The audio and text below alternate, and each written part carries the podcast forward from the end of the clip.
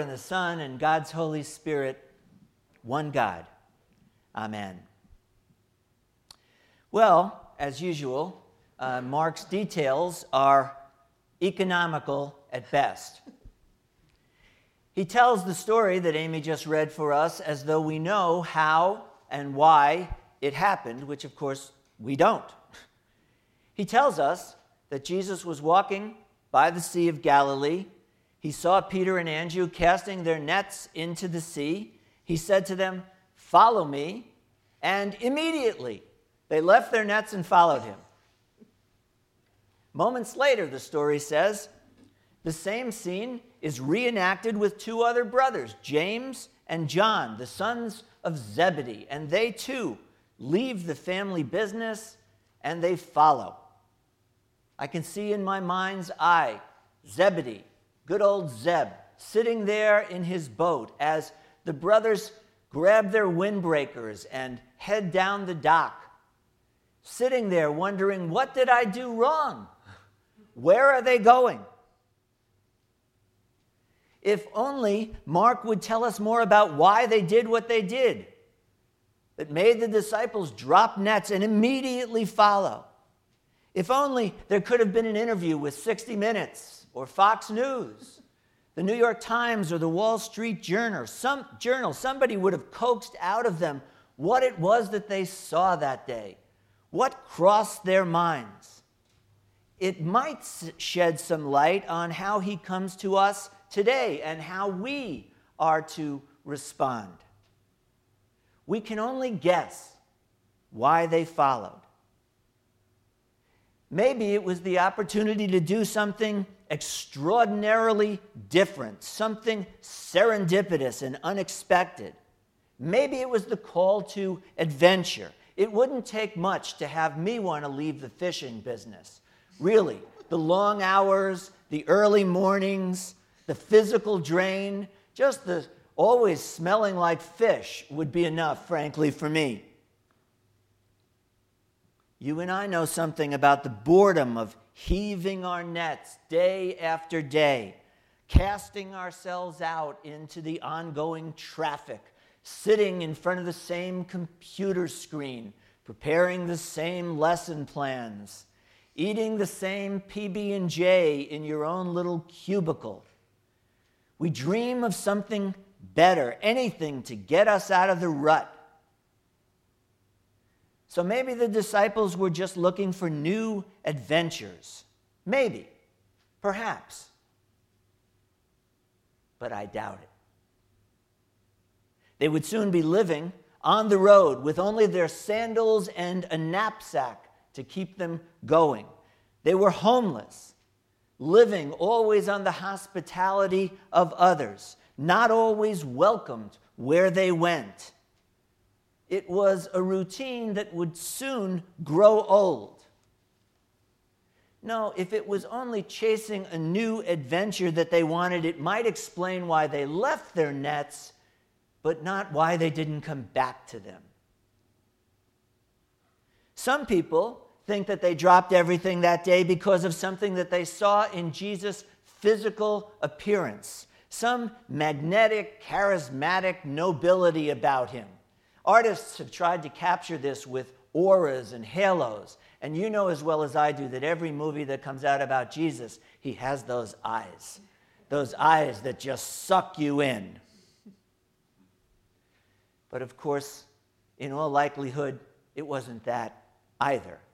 He was, after all, no different in appearance than any of them. A Galilean, less white probably than we imagine him, a carpenter by trade with big, calloused hands. Isaiah the prophet, hundreds of years earlier, had said that the coming Messiah would be one who had no form or majesty that we should look at him, nothing in his, in his appearance that we should desire him. No, it must have been something more, something more substantive than that. Perhaps it was his message. I mean, he started traveling around announcing the good news. The time is fulfilled, he said. The kingdom of God is near. If the disciples had heard even that much, it might have been just enough to open the door a crack. But I think what blew them away, what got into them that morning and made them drop everything and go after him, was not so much what they saw in him, but what he saw in them. Sometimes, you know, that's all it takes someone to believe in you, someone who sees more in you than you see in yourself, and who tells you so. I can still remember the time my old high school basketball coach, Bob Clark, I heard from him just this Christmas in a beautiful card. We were playing one on one in the school gym, and for the first time, I beat him. He was the starter for the Iona basketball team. This was no small deal. And he took me aside and he said, Pete, if you can beat me, you can beat any guy that you will see this year.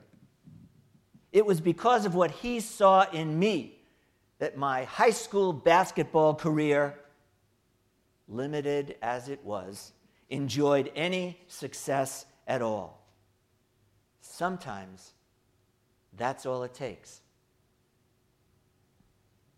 Come, follow me, he said. I will make you fish for people.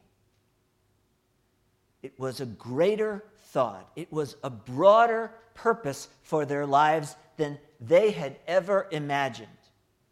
And I think it was enough to make these otherwise unlikely men something that they never would have become on their own had they not heard that voice saying, Come and follow me. They didn't become disciples in that moment, you know. Dropping their nets was immediate, not discipleship. The promise, after all, is in the future tense. If you follow, I will make you fishers of others. Sort of like if you build it, they will come. So they followed, I think, because of what he called forth in them. Do you remember your call to follow him? Have you heard it yet? Because he does call, even today. Not always in some blinding light that uh, you know, causes us to stop dead in our tracks typically not in some mysterious voice from heaven, but most often in the common experiences of our daily lives, with the common people with whom we live and move and have our very being and find our meaning. He called to me years ago when I was backpacking through the British Isles through a, at a lake called Derwentwater. He called to me as I, as I worked, literally by a lakeside at a YMCA camp in New York. He called to me in the voice of this congregation 30 years ago. As, in the next couple of weeks, he calls Melanie and Erin and Patty to come and work alongside Terry and Donna and Alan and Beth and Jan McCaddy. He has called Anders through the voice of this congregation to leave Missouri and come all the way to Michigan to be your new pastor. He has called you together. It wasn't just Peter and Andrew, it was Peter and Andrew, James and John, and all of them together whom he called to do things that they could not yet imagine. After all, 30 years ago, who would have said that a dying congregation would become one of the most vital church redevelopments in the history of this presbytery? Who would have said that a little band of disciples in, of all places, Berkeley, would become a real force in making this denomination more inclusive? he called Peter and Andrew, James and John, and all of them together. And today he calls you. You wonder, what could he see in me? But then what did he see in them?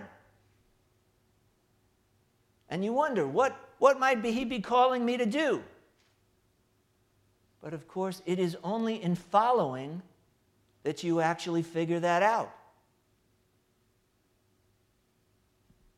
I have told this story before, but I just love it.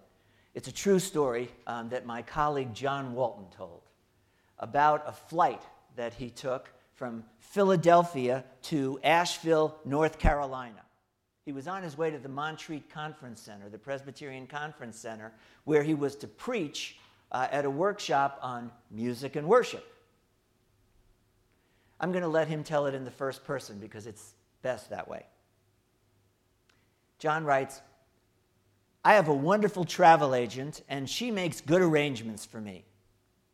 She always gets me on the aisle because she knows that I have this kind of mindset when I get on a plane. I get out my book when I sit down, and I put it right there in front of me, sort of like this.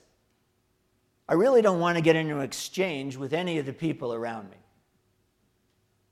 So, as usual, I got on the plane in Philadelphia. I got out my book and I started reading. Now, before the plane took off, a, a couple with two children got on the plane. I really didn't have a chance to see the husband and the first child. They got in the row ahead of me. But the woman and the other child got in beside me. I, I, don't know what happened to their reservations. They must not have had the same travel agent. But in any case, there I was with my head buried in my book, keeping to myself. Before the plane took off, the woman nudged me. She said, It's his first time on a plane. I looked over at him. I said, Well, who knows what will happen? Trying to be polite, but not too much. And then I got back into my book. Pretty soon, the plane took off, and we were on our way. It was one of those cheap flights they didn't serve any food, they only brought around some Coke. You know, in those little cocktail glasses that when they fill them with ice, you get maybe three good swallows. They didn't give you the can, just the small plastic glass, and one little bag of peanuts, which frankly, at any other time you wouldn't eat, but you think to yourself, well, I paid for these. well, this family must have known it was a cheap flight because they had come prepared. The husband, up in the front row, was sort of getting food out, and the woman next to me said, Baby, will you pass the cookies? So, over the top of my book, here comes this arm, you know, sort of through the seat, passing the Oreo cookies.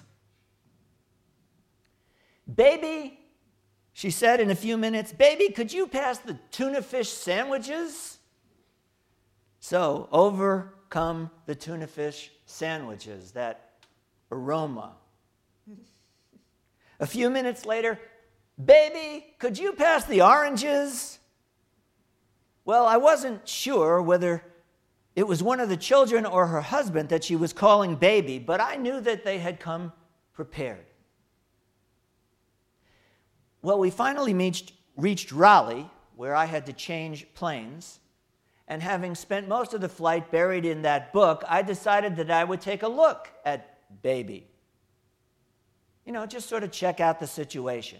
So I got up and I got my suitcase out of the overhead compartment and I started to stroll down the aisle and I took a look, just a quick look, over my shoulder.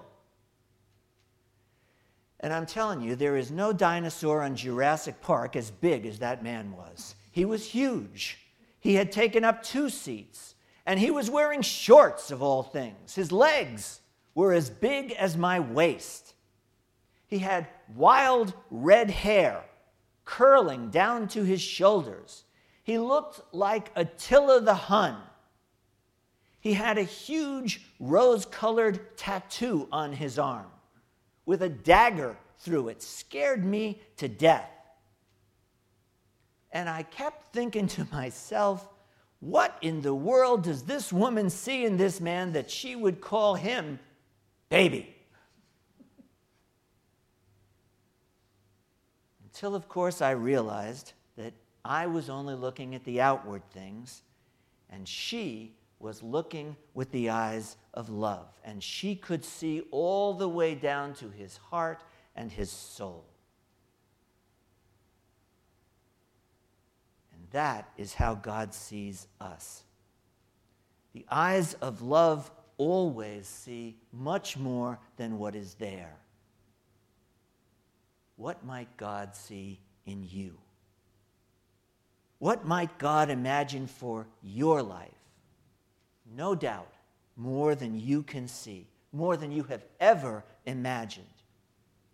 For God sees us with the eyes of love, which always see more than what is there, much deeper, to a worth that none of us have as yet fully appreciated.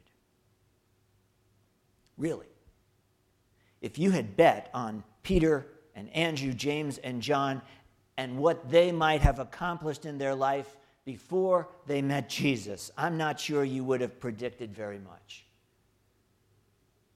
I'm not sure you would pre- predict very much for us. We are uh, a unique lot, to say the very least. The most important thing, however, is not the unlikeness of us. Most important is that God calls us nonetheless. And I do wonder if you had told James and John, Andrew and Peter that day all that lay ahead of them the adventure, but also the struggles. Would they have gone anyway? I don't know. I only know one thing that Jesus saw more in them than they saw in themselves. And for some quite remarkable, though also unexplainable reason, they listened and they followed him. And at the last, I think they wouldn't have wanted to miss a moment. It was Albert Schweitzer, of all people, who wrote He comes to us as one unknown without a name. As of old by the lakeside, he came to those who knew him not. He speaks to us the same word follow me, and sets us to the tasks which he has to fulfill in our time. To those who obey him, whether they be wise or simple, he will reveal himself in the toils and the struggles and the conflicts that they will pass through in his fellowship. And as an ineffable mystery, they shall learn in their experiences who he really is. He passes by and calls us now Come, follow me. Do you hear him?